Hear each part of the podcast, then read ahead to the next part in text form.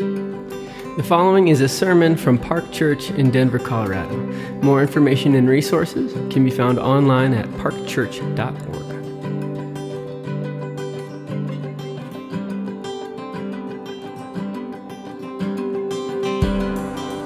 Okay, this morning's reading is from Acts chapter 1, starting in verse 6. We'll read from 6 through 11. So that's Acts chapter 1, verses 6 through 11. If you don't have a Bible with you, there should be one near you in the pew. And you can find today's scripture on page 855 in the Pew Bible.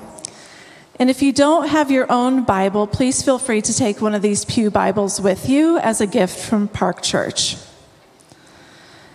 Acts 1, starting in chap- um, Acts 1, starting in verse 6. So when they had come together, they asked him, Lord, will you at this time restore the kingdom to Israel? He said to them, It is not for you to know times or seasons that the Father has fixed by his own authority. But you will receive power when the Holy Spirit has come upon you, and you will be my witnesses in Jerusalem and in all Judea and Samaria and to the end of the earth. And when he had said these things, as they were looking on, he was lifted up, and a cloud took him out of their sight. And while they were gazing into heaven as he went, behold, two men stood by them in white robes and said, Men of Galilee, why do you stand looking into heaven? This Jesus who was taken up from you into heaven will come in the same way as you saw him going into heaven. This is the word of the Lord. To God. Thank you, Amanda. Good morning. It's good to see you all. If we haven't seen you this year, Happy New Year to you all. Happy Epiphany Sunday also. You're like, what's Epiphany Sunday? Uh, it is the Sunday after the 12 days of Christmas that we celebrate Jesus coming as light, uh, not just to the people of Israel, but to the nations that he came to be light to the whole world. And so we get to celebrate that today. Uh, we are getting ready to launch into our, our new series uh, for five weeks, talking about what it means to live out the mission of God as a people. But before we do, just a couple of quick um, just welcomes. First of all, if you're new to Park Church, I want to say welcome to you. Uh, whatever brought you here today, maybe you're looking for a new community, maybe you're already a follower of Jesus and looking for a church family, maybe new to the city. We're glad you're here, or maybe God's just been doing something in your life as you kind of step into this new year. God's kind of stirring up something within you and moved you to kind of check out a church this morning, whatever the case may be, uh, we're really glad you're here. Uh, we create space for people that are new to Park Church to learn a little more about us every service. And so, right after the service, there's a room in the corner uh, of the gallery over there. It says new here. And we take about 10 minutes to share with you a little bit about our mission as a church, to get to know you a little bit, answer any questions you might have, and then give you some next steps to getting plugged into our community. Uh, we worship Jesus together on Sundays, and we spend time in His Word, learning as a community who is Jesus, what, what is it that He's done for us, what does it mean to follow Him, what's He calling us to here and now in this life. And then we scatter back out into the city in small groups to grow together, but also to serve Christ together and live on mission in, in, various ways. And so we'd love to share with you a little more about how you could get involved in the life of our church outside of Sunday mornings as well. Um, also, want to welcome the kids that are in the room. There are kids in the room among us, and so if you're elementary school kids, want to say welcome to you. Some of the elementary school kids are going to be hanging out with us uh, throughout the mission series. We don't have elementary school classes during the 9 a.m., so the 9 a.m.'s full of a bunch of elementary school kids we do right now. If you are an elementary school kid in this room, we're glad that you're here. Uh, we're glad that you're here. You're a part of the church, and you're part of God's mission, and you're part of our family, and we love you, and we're glad you're here, uh, and we'd love to continue to grow with you. So thanks for being here this morning. Um, we are, again, beginning a, a series called Living Out the Mission of God. As a church family, our mission as a church is to make disciples of Jesus for the glory of God and the joy of all people. And what, what we mean when we say that is our, our mission as a church, the, the mission that Jesus gave his followers, is to be about helping people learn who God is, who he revealed himself to be in the person and the work of Jesus Christ, what it means to be reconciled to God by grace through faith in what Christ has done for us.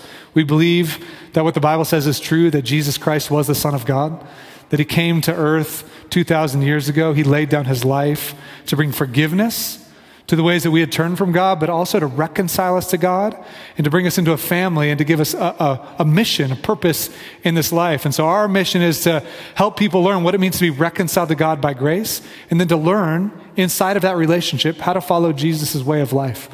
And so that's what we're all about. We want people to learn who Jesus is, what he came to do, what it means to, through Jesus, be reconciled to God, to know the love of God, to know the grace of God, to know the mercy of God, to experience the presence of God, to learn to be with him and to learn in that space, in that relationship, how to be human, the way humans were designed to be, the way that Jesus showed us humanity was supposed to live.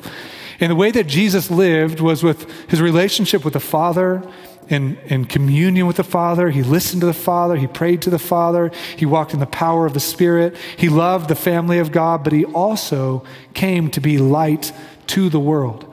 And so we're asking in this particular series, is as followers of Jesus, as a community of Jesus followers, what does it mean to follow Jesus in the way he related to the world around him? What does it mean to follow Jesus in his identity as, as light to the world? He's called us to share with him in that identity. He called himself the light of the world, and then he called his people to be the light of the world. So, what does it mean for us to learn, little by little, to follow Jesus in the way we engage in the world around us? And so there are a lot of misconceptions and misunderstandings about what that means. I think the biblical picture is beautiful. It is comprehensive. It encompasses all of life. It's compelling. And our hope is that the Spirit of God would move in powerful ways to reignite in us as a church family a passion to live as the followers of Jesus, as light in the world. And so to do that, we need to pray that the Holy Spirit would, would move among us. Um, Joel mentioned this earlier before the service as we were praying, just some images of the Spirit of God moving, and just that moment on Pentecost where the first followers of Jesus gathered in a room, there's less people than this in a room, and the Spirit of God was poured out, and people were compelled by the person of God and the power of the Spirit of God to be a part of what God was doing in the world. And 2,000 years later, today, there are men and women and children gathered in rooms, in apartment buildings, in houses, in old churches, in schools, in malls, in fields, in tents, in basements, worshiping Jesus Christ as the King of the world. That's a product of a, of a handful of people saying, Spirit, fire and wind, come and do it again. Pour out your Spirit on us and move. And we're part of that legacy. We're praying that God would do that again. So would you join me as we pray for the Spirit of God to move among us? Um, Jesus, we thank you for your love. That we get to gather today, um, not questioning whether or not you love us, not wondering if we've done enough to earn your love. We get to own our own frailty, our own humanity, our own weaknesses, our own mistakes, our own sin. We get to own the reality of our lives.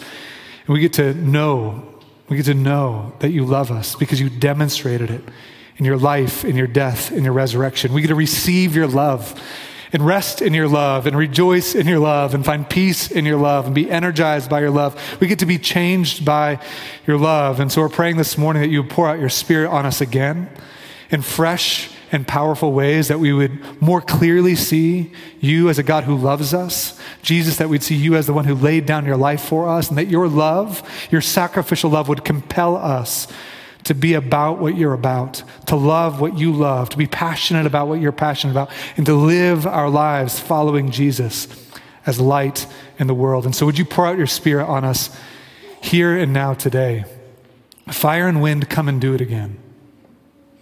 Come and do it again. Reignite in us for those who have felt maybe a passion for you that's gone dormant. Complacency has grown up, maybe even cynicism has creeped in. God, would you dispel the clouds of darkness, bring light, bring clarity, bring passion? I pray you'd move in powerful ways in us and through us. In Christ's name, amen. When we as a church start talking about words like mission or missions, what comes to mind? What comes to mind? Like as you're sitting there and you're thinking, the church is going to be talking about living the mission of God. Maybe the word missions brings up for you these kind of like understandings of like overseas missionaries, like the people that pack up their bags and raise support and go over the ocean somewhere to proclaim the gospel or do some work overseas. Maybe that's what comes into your mind when you think about missions. Uh, maybe it has to do with some program that churches have, like a missions program where we help people do missions things, or maybe it's different works that happen in a city, like a mission or justice endeavors. Maybe it's something like that. Maybe if you're not familiar uh, or not kind of didn't grow up around Christianity, when you hear the word mission, you mostly think in just kind of like normal cultural terms, which is like the purpose of an organization or the purpose of your company, or maybe you're somebody as a family, you have a mission as a family, or maybe you have like a mission statement for your own life. And in that sense, all, all your meaning is like your purpose. Your purpose. And when we're talking about mission, that's really what we're talking about is our sense of purpose. Our sense of purpose. What does it mean to kind of understand God's purposes in the world and our role and our participation in his purposes in the world? Humanity, human beings, were made to live with purpose.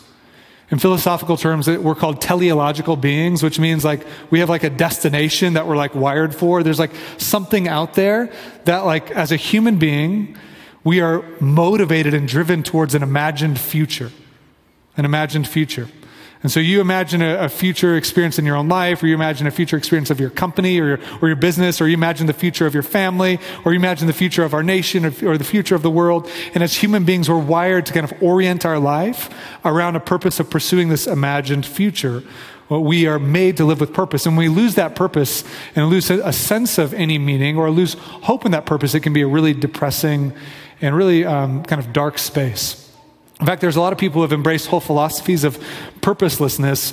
Uh, one of the, the famous kind of like uh, philosophers around this was Bertrand Russell, the British philosopher. He said this uh, at the beginning of the 20th century. He said, There is darkness without, and when I die, there will be darkness within. There is no splendor, no vastness anywhere, only triviality for a moment, and then nothing. It's a whole philosophy of purposelessness. There is no purpose. There's no purpose. There's emptiness and darkness out there. And when I die, there will be darkness within. All I get is a, a moment on this planet with breath in my lungs, and it's trivial. It means nothing. And after that, done. The end. And that sort of like way of thinking is actually a pretty common way of thinking in our society. In fact, as people start thinking about meaning and purpose, it's really like anxiety inducing thought project for most people in our culture. When there's not a clear sense of meaning, you're left to kind of like one, either kind of approach life with that sort of eat, drink, and be merry for tomorrow we die approach, which is like have food, have drinks, squeeze as much joy as you can out of life, however you want to find it, and then you die and whatever you can do. Or maybe you kind of like adapt it a little bit. One of the ways we can kind of squeeze joy out of life is by learning how to like care for others. And so if we can do some care for others, creates a little more joy for you and you get to kind of leave something behind. You can feel better about yourself and then you die and you're done. For, for many people, the thought is, is so overwhelming that we just distract ourselves from it. It is a scary thought. It's a scary thought to kind of sit on a morning and say, What is the point of today? Does my job have a point? Beyond anything like financial. Do my relationships have a point? Does my experience in the church have a point? Does it have a, a purpose? Does it have a purpose? And what we believe and what the Bible teaches that human beings were made with profound purpose with a profound purpose. We were made to participate in God's purposes in creation, God's mission in creation, that God Himself is on a mission. He's on a mission. He created the world on a mission. The creation itself is a part of the mission of God, or what we call Missio Dei, the mission of God. He created the world, and this is might feel like weird to think about that the God we worship eternally exists in Father, Son, and Spirit with love and joy and fullness and abundance and delight and beauty and goodness eternally. And God creating the world was so that His fullness could be experienced outside of Himself, to be enjoyed by a creation outside of Himself and reflected back to Him and to the world to put on display the beauty of who God is. Jonathan Edwards would say it like this He, he created the world so that his intra Trinitarian fullness, got it? Intra Trinitarian fullness, all that God is, beautiful God, Father, Son, Spirit, all that He is, would exist ad extra, outside of Himself. That's why he created the world, is that the world be filled up as this creation that experiences his beauty and puts it on display in all of these manifold splendors and majesties and, and diversities and unity and harmony and love. That's why he created the world is that the beauty of his glory would be experienced in the world. And when God created the world, he created human beings and he created this garden. And in the garden, it was full of this abundance and order and beauty. And human beings were created to be those who reflect his glory, who enjoy his love, who enjoy his wisdom, his righteousness, his way of life, who listen to him, love him in return, and reflect that love to one another. And the mission that humans were given from the beginning was to fill the whole world with that kind of glory to be fruitful and multiply, to multiply people who receive the love of God, enjoy His goodness, and reflect that to others around. And that's the mission that human beings were given. It's the mission human beings were given. And the interesting thing about that mission that we kind of think about in our world is because of our rebellion against God, we experience a separation from Him. We close our eyes and we push Him out of our lives. And we push away His glory and we start kind of looking around to the world. What can we get out of the world? And what can we kind of build up for ourselves? And, and we still filled the world with human beings. But they're now human beings that aren't experiencing the glory of God, that aren't seeing the glory of God. It's like we're blinded to God's glory. It's like we don't see his beauty. And because we don't see his beauty and we don't see his love and we don't experience his grace and experience his goodness and his mercy and his faithfulness, because we don't experience it, we're left out here like now misrepresenting. We're, we're still filling the world, but we're misrepresenting God in these corrupted ways. There's still beauty, there's still love, there's still friendship, there's still family, there's still culture, there's still joy, but it's all, it's all corrupted. And the, the Bible story is about God's mission through his son Jesus Christ and the followers of Jesus, spirit empowered followers of Jesus, to redeem and restore the world to its original design. That through the church, those who have put their faith and trust in Jesus, that through his work, his life, death, and resurrection, and through his spirit in us, that the world would be redeemed and restored to be the kind of place where the glory of, of the Lord fills the earth like the waters cover the sea. Like when you think about this kind of like prophetic vision in the prophets, they talk about God's glory filling the whole world like the waters cover the sea, that, that that's the mission that we have as a people. So the question we have to ask in this series and that we're asking is, what does that mean for our real lives? What does it mean to live out that mission in our real day to day life? And it is beautiful. And it affects the way you think about your work. It affects the way you think about your relationships. It affects the way you think about your recreation and your hobbies. It affects the way you think about your finances and your resources. It reflects the way you think about your passions and your gifts. It reflects the way you think about justice. It affects all of life all of the time. And our hope as a people is that we would increasingly get our minds and our hearts around not just what God's doing in the world, but the, ro- the role He's called us to play. Throughout the Advent series uh, in December, we were talking about this reality that Christ will come again. That Jesus Christ came into this world. He showed us the love of the Father. He laid down his life and he shed his blood to bring forgiveness and reconciliation, to redeem and reconcile to himself a people. And he promised, as he ascended into heaven, that he'll come again. It's in this passage here. He'll come again and make all things new. Between that moment, 2,000 years ago, and the future return of Christ, we have a role to play. We have a mission to play. And so that's what we're going to look at, and we're going to look at that this morning from Acts chapter 1. I want you to look at it in the passage. We're Acts chapter 1, starting in verse 6. This is the resurrected Jesus is speaking to a group of his followers right before he's going to ascend to heaven. And when they are experiencing him and he's teaching them, their expectation is not that he's going to go away from them. Their expectation is Jesus is going to like fix the world now. He's going to fix their world, the kingdom of Israel. He's going to restore it here and now. And they misunderstood what he was doing. They loved Jesus, they trusted in Jesus, but they misunderstood what he was doing and what he was calling them to, which I resonate with deeply. I like I love this passage because it's like these people are like, okay, I like see that you love me.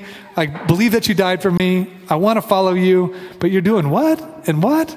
And what's my role and why does that matter? And I lose sight of it and I get distracted and I misunderstand it all the time. And so Jesus is in this passage going to clarify for his people what our mission is in the world. Look with me, Acts chapter 1, verse 6. It says this. So when they, talking about the disciples, the early followers of Jesus, had come together, like Jesus had told them, they asked him, Lord, will you at this time restore the kingdom to Israel? They immediately reflect their misunderstandings. They misunderstand who the agents of the mission are. They think God's gonna, Jesus is gonna fix it all right now. They don't understand that they have a vital role as a part of God's unfolding purposes in creation. They don't understand their role fully yet. They misunderstand the agents of the mission. They, they, misunderstand the nature of the mission. They're still thinking about the mission of God in terms of like military restoration of geopolitical power for Israel itself. Like Jesus is going to like drive out the Romans and fix this finally. I get that you needed to die, kind of, not totally yet. I get that you rose from the dead. I, that's still like, it's not computing totally. But are you finally going to like fix Israel and make it what we always hoped it would be? They misunderstand the nature of God's mission. They mis- misunderstand the scope of God's mission. They, they imagine it mostly for their community right there in Israel, their community, and they're not understanding that, that what Jesus came to do has ramifications not just for Jerusalem or Judea, it has ramifications for the Samaritans. What? They hated the Samaritans. It has ramifications for the Romans, for the barbarians, for the Greeks for people across the world that they had never even known existed. That the mission of God has a, a massive scope. And so, what Jesus is going to do, he's going to clarify that mission and call them to participate in it. So, that's what we're looking at today, uh, just for a few moments. And what we're going to do is, throughout this whole series, in each of these five kind of uh, sermons, we'll, we'll take a moment towards the end and say, okay, so what are some ways we as a church can step into that?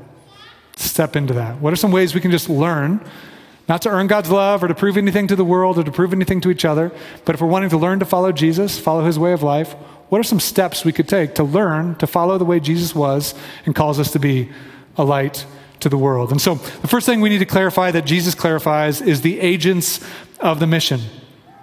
Look at what he says. They say, Lord, will you at this time restore the kingdom to Israel? Like, are you going to do your thing now?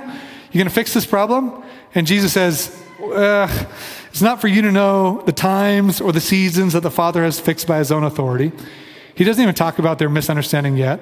He just says the timeline is different than you can understand. You don't need to worry yourself about the timeline. Here's what you need to think about. But you will receive power. They're saying, Jesus, will you fix everything? He's like, eh, hold on. Timeline's different than you expect. Mostly what I want you to know is you you. I'm about to ascend to the right hand of the Father.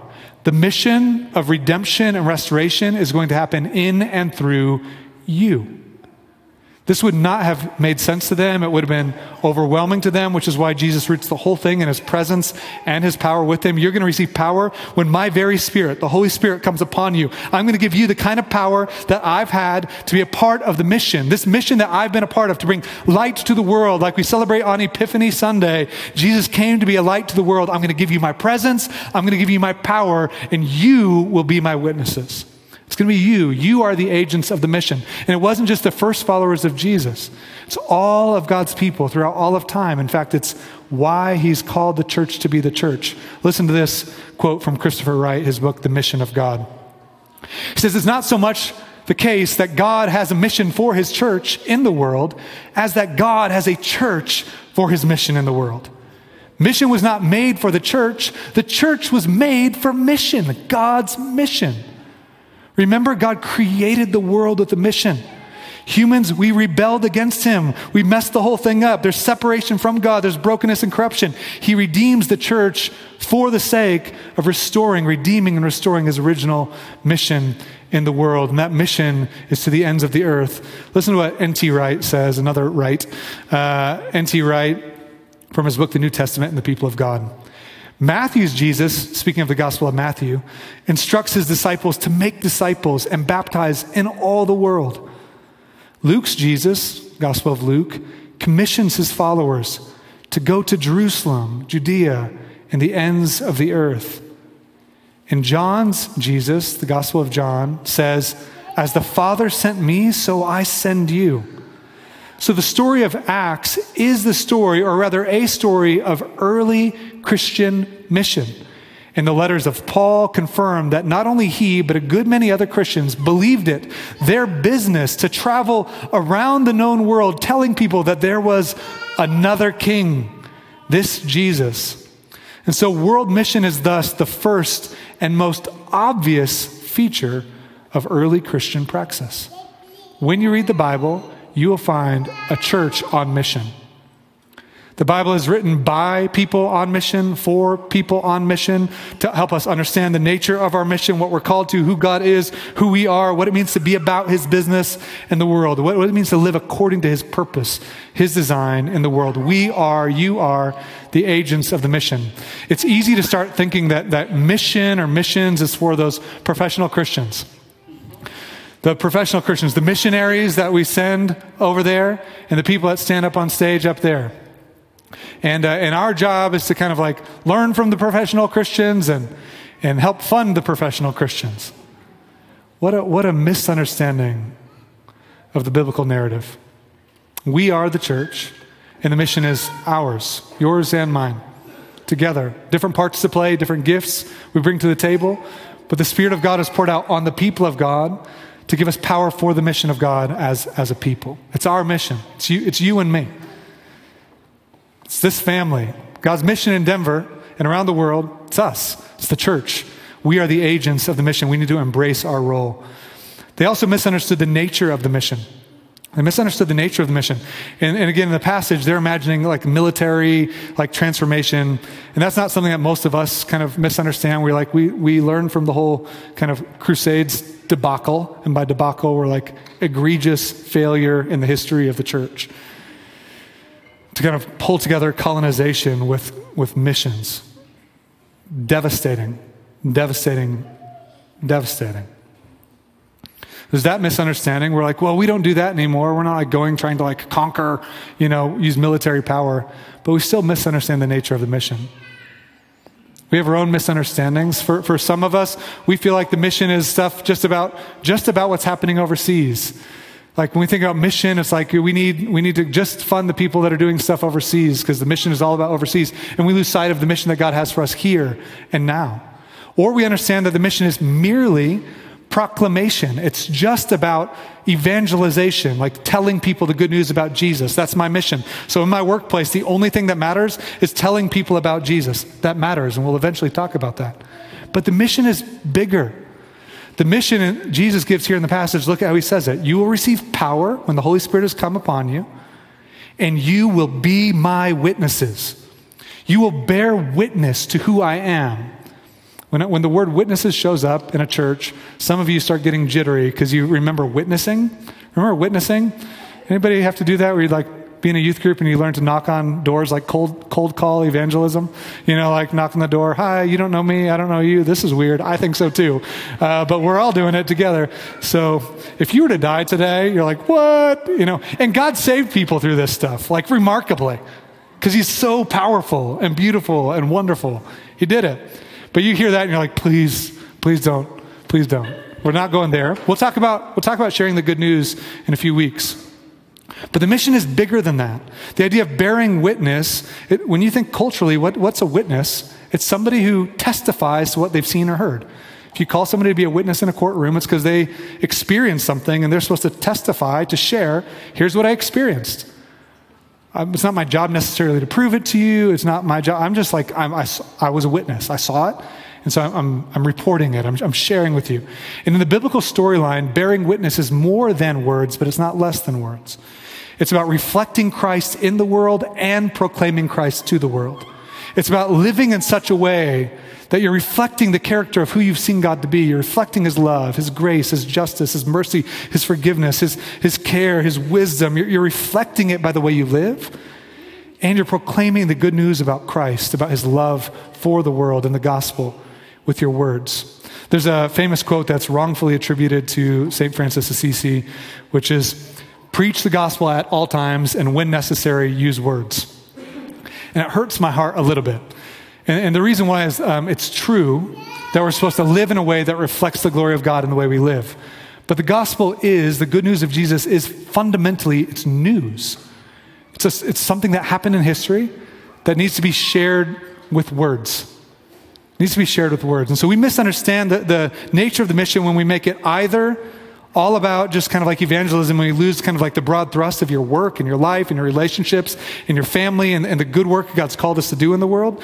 And we misunderstand the, the, the nature of God's mission when we make it all about living a certain way. And I don't need to tell people about Jesus because that's kind of weird and kind of rings of something like old and staunchy from the church that I don't want to be associated with. It's both reflect Christ in the world and proclaim Christ to the world. And so here's what we're going to talk about over the next five weeks. I want to kind of give you a here's where we're going.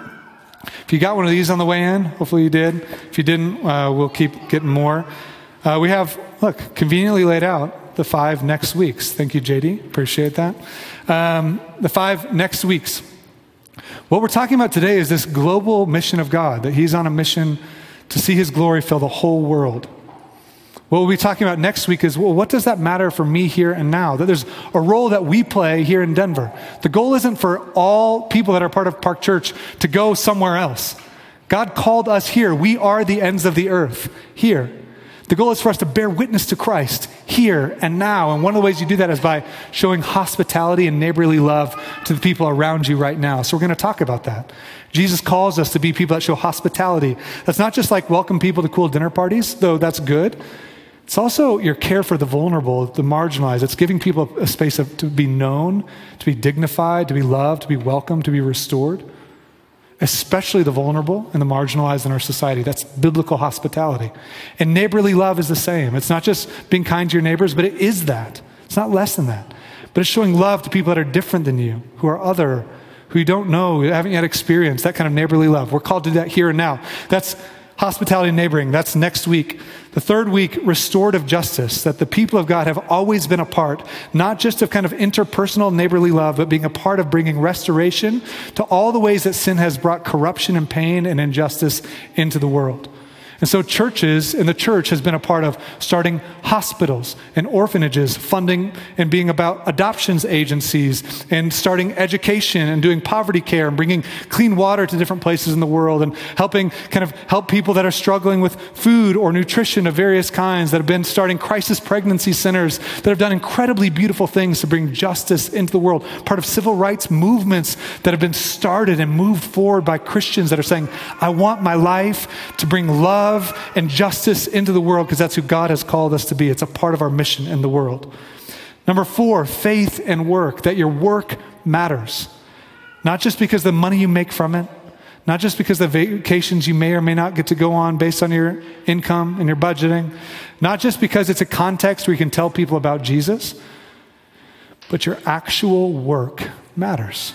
God created human beings to do meaningful work in the world. When you work in education or technology or finance or the service industry, when you work in these spaces, when you work in ways to actually offer goods and services and products to other human beings to help humanity flourish, to be a blessing to the nations, it's a part of the mission of God. We get to participate in it. We'll talk about that the fourth week. And then finally, we'll come to this fundamental aspect of the mission of the church, which is to share the good news about Jesus that Jesus, the Son of God, came into this world. He laid down his life on the cross to pay the penalty for our sins, to bring forgiveness and reconciliation, and to transform for himself a people who could know his love and reflect his love so that the mission of God could spread from a few people in Jerusalem to Judea to Samaria to Rome to Greece to Macedonia to Turkey and around the face of the globe. And that's what Jesus says in this final piece here. Look at what he says, talks about their mission. He says, You will be my witnesses in Jerusalem and all Judea and Samaria and to the end of the earth.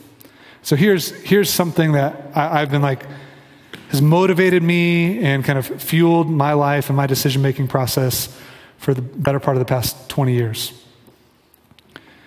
That God's given me and you as a people a role to play in his global mission.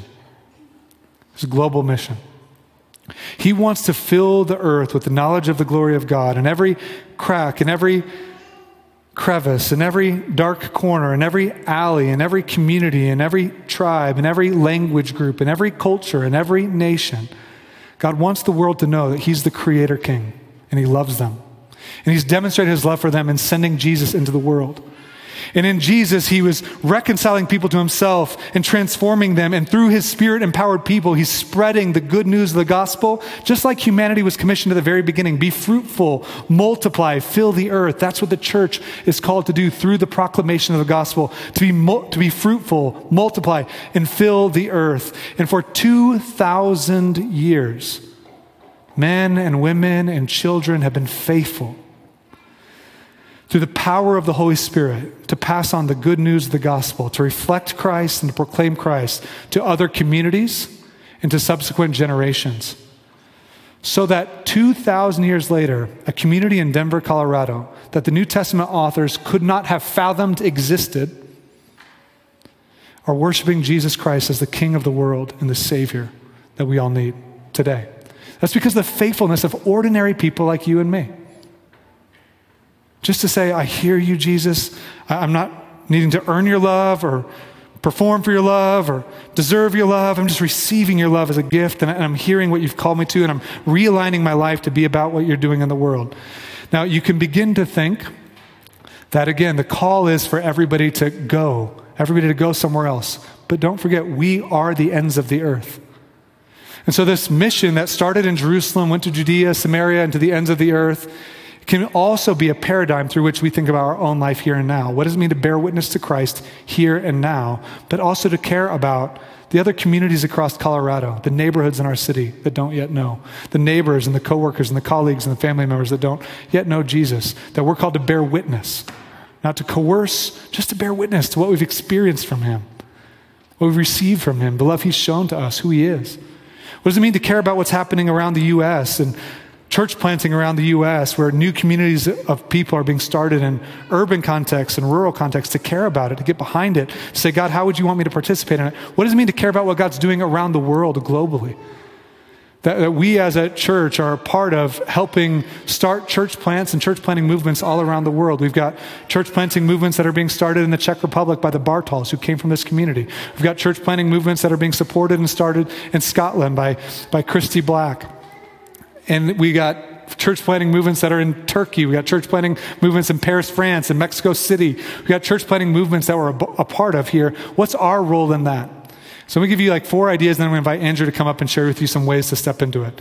Four ways to care about, even if God's called us here and now to bear witness, four ways to keep our eyes towards the global mission. Number one is pray. Two is care.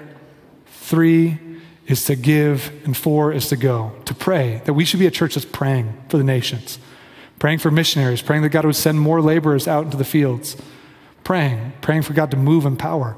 Two, we should be a church that cares, cares for the missionaries that are out there, cares for what God's doing around the world. We pay attention, we learn, we listen, we find ways to support them and care for them and, and provide for them. Number three is to give. Did you know that over $250,000 last year from this community was given to support missions works around the world? To help support and fund church plants and missions works that are happening around the world. $250,000 from your generosity to this church to help support and fund missions movements around the world. To give and third, to go. In a church our size, there are people who God will call to go. Some of you have. I see the Gages up here and the work that they've done in Asia to support, provide care for missionaries in Asia. Think about Casey Leba in the house and her going to Alaska to be about making disciples in Alaska. We've got people from this community that have gone and gone. The Bartals went, the Muradas went, the Blacks went. And God might call more of you to go, but not everybody. And so our hope is as a community to say, how do we lean into these works with some practical, tangible things? So Andrew's going to come up and share with you some practical ways we can take little steps into engaging in the mission of God with particular respect to his global mission. Would you welcome Andrew? What's up, church family? How are we doing? Um, I don't know, but I'm really excited for this. This is awesome. This is new space that we've never really stepped into and ventured into, and so I'm excited uh, about the journey over the next couple weeks. Um, but like Gary said, each Sunday we're going to have some particular calls to action following each sermon. And so today I have three action items that we can participate in after the service. And so the first one, um, back in the fall, I started having some conversations with two of our members, Travis and Tyler, uh, and they approached me and were like, hey, we really want to create a community here at Park for people who have either been overseas or are interested in going overseas. We want to create a community of people that pray together. And I was like, yeah, that's awesome. So what's not to love? So what we've kind of settled on is once a month we have a group of people who gather together um, to just pray for the nations. So this is discerning about, you know, maybe I feel like the Lord might be leading me here, or having people who spent time overseas being able to just pour in and invest and pray over each other. Um, and so that community meets once a month. And so our next meeting is next Sunday, the 15th, um, from 7 to 9 p.m. Uh, and so if that's something that is like interesting to you, maybe you've thought about going overseas, or maybe you're like, man, I kind of want to dip my toes back into those waters. Travis is going to be hanging out down here, right to my right, after the service. So that's call, action call number one. Number two uh, is we want to be a church that is sending people, but we also want to care for those people that we send. Uh, we think about the going process doesn't just stop when someone you know packs their bags and moves across the world, but as a church, we are committed to caring for our missionaries. And so, in the upstairs classroom, we've set up a bunch of different tables. Uh, have given a table for each one of our partners, and we want to invite you, uh, if you're able, to come and write a note of encouragement to them. Uh, we're going to put them together in a binder and ship them all across the world to the Czech Republic and to Lebanon and a bunch of awesome places really, for the, our partners to know, man, like the people of Park Church care about me. They're praying for me. They're behind me. Um, and so after the service, once we get done here, you can head up those stairs, the upstairs classroom, write a quick note of encouragement, and then get on with the rest of your Sunday. But I think it's a really cool way that we can love those who we have sent. And then lastly, World Vision is here with us again. Um, if you were here in the fall, we partnered with them for the Chosen initiative and just saw a lot of awesome fruit come from that. And last May, we partnered with them um, in running a marathon for clean water. And so the, they partner in the Colfax Marathon. Um, for any of you who are crazy enough uh, to go and run a marathon or a half marathon, uh, they provide an opportunity to run for a purpose. Like Gary said, we are beings that are oriented around a purpose. And so not only can you run, but you also can run for a good cause. And so Michelle Tabor from World Vision is hanging out with us today. If that's something that's interesting to you, she is going to be right here. So three calls to action. Either talk to Travis, talk to Michelle, or go upstairs and write a letter. Thanks, y'all. Thanks, Andrew. Appreciate that. um, if you notice, there, those are three things that are in three different locations at the same time. And that's on purpose. Because our goal is not to be a community that tries to do everything. It's really destructive. It's a really common pattern uh, for churches like ours is like, hey, we should, we should be doing all the good things. And when you try to do all the good things, it's really overwhelming. Uh, it can be really uh, debilitating. It can create a lot of shame, create a lot of pressure, and that's not healthy.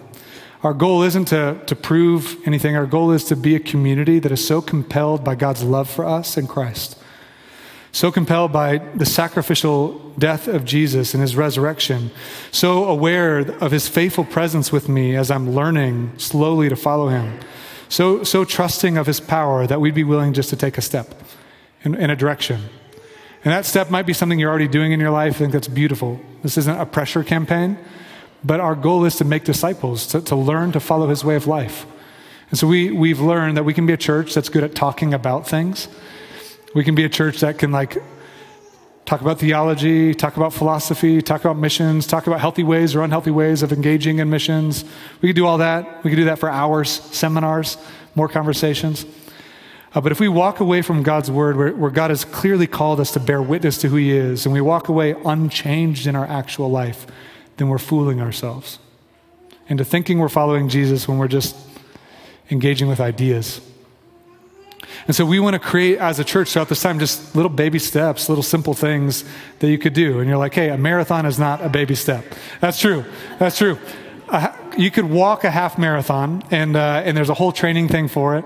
Uh, you could walk up some stairs right now and write a letter just to encourage missionaries who have gone. Think about what they gave up to go. Think about what they gave up to go. The Bartals that were gospel community leaders here, part of this community, they felt called to this. And they went to the Czech Republic, where there are very, very few Christians present, and they're helping support a church planting network. It's beautiful we, we could go upstairs or take a few minutes later in the week if you need to and, and write a card just to pray for them and encourage them. And you can participate in what God's doing in the world. That's a fundamental aspect of what the people of God did in the New Testament is they supported people that were taking the gospel to new communities around the world. We can be a church that's a beautiful support church, a beautiful caring church. There are ways to do that. You can also, again, just be a part of praying for what God's doing. Our hope is not to overwhelm anybody. If you say, There's too much time, I'm doing too many things, I'm already, okay, take a deep breath. You're loved. You are loved. You're loved. It's, it's, it's remarkable. He loves us. Before we've become anything, He just loves us. And we get to slowly learn. Maybe in time you realize, like, I wish I could do something like that, but I've overpacked my schedule. Okay, maybe in this season, it's just learning that. Maybe that's what you're learning is like, I've packed my schedule with too much stuff that I can't do things I would love to do. Okay, maybe over the next year you can learn to declutter your schedule. It's okay. We're just learning. We're learning to follow Jesus. And He already loves us, which is beautiful. And, and not only does He love us, but He's demonstrated that love in such a profound way. One of my favorite passages in the Bible, it's been something like a life, life verse uh, for me, is from 2 Corinthians chapter 5, where the Apostle Paul, who is a part of a, a group of people that bringing the gospel to different cities and communities around the world, said this. He said, For the love of Christ controls us, because we've concluded this that one has died for all. Therefore, all have died. And he died for all so that those who live might no longer live for themselves, but for him who for their sake died and was raised. He's saying, I used to be about my own thing. I used to be driven towards my own agendas. And then I learned about the love of God.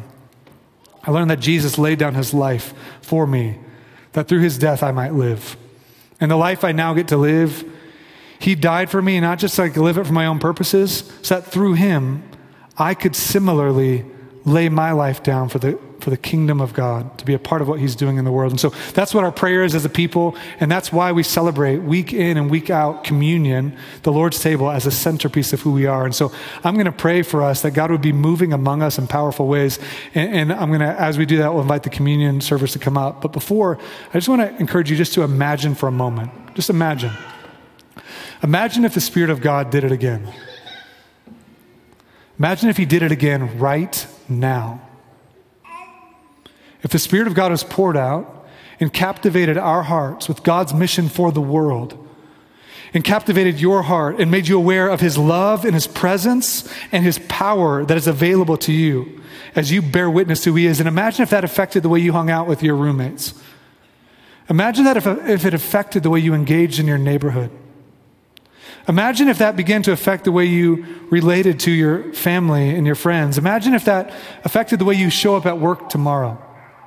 Imagine if that affected the way you think about justice issues in the world and whether or not there's a role that we can play in it. Imagine if it affected the way that we get to participate in what God's doing around the globe in different, in different nations. For a small community of people that were surrendered to the power of the Holy Spirit and received it and said, Jesus, we hear you and we're in. We're in. That small group of people, through the Holy Spirit, the power of the Spirit, have transformed the world. And our prayer is that God would do it again. He'd do that among us, in us, and through us. And so, would you join me as we pray for the Spirit of God to move through us in this season as a church? Now, Jesus, we pray that you would do it again. As you did on the first Sunday of Pentecost, almost 2,000 years ago. Your spirit was poured out on men and women and children.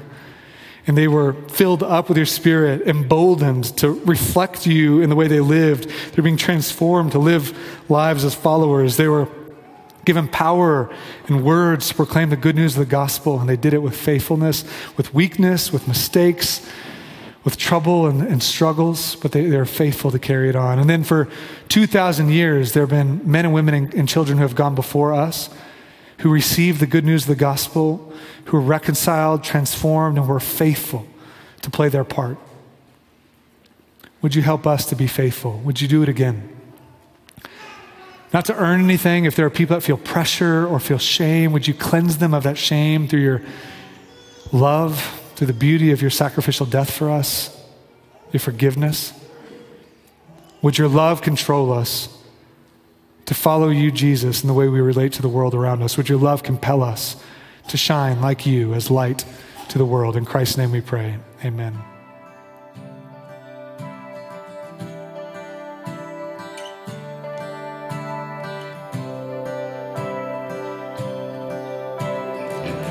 Hey, thanks for listening. Park Church exists to make disciples of Jesus for the glory of God and the joy of all people. More information and more resources can be found online at parkchurch.org. Take care.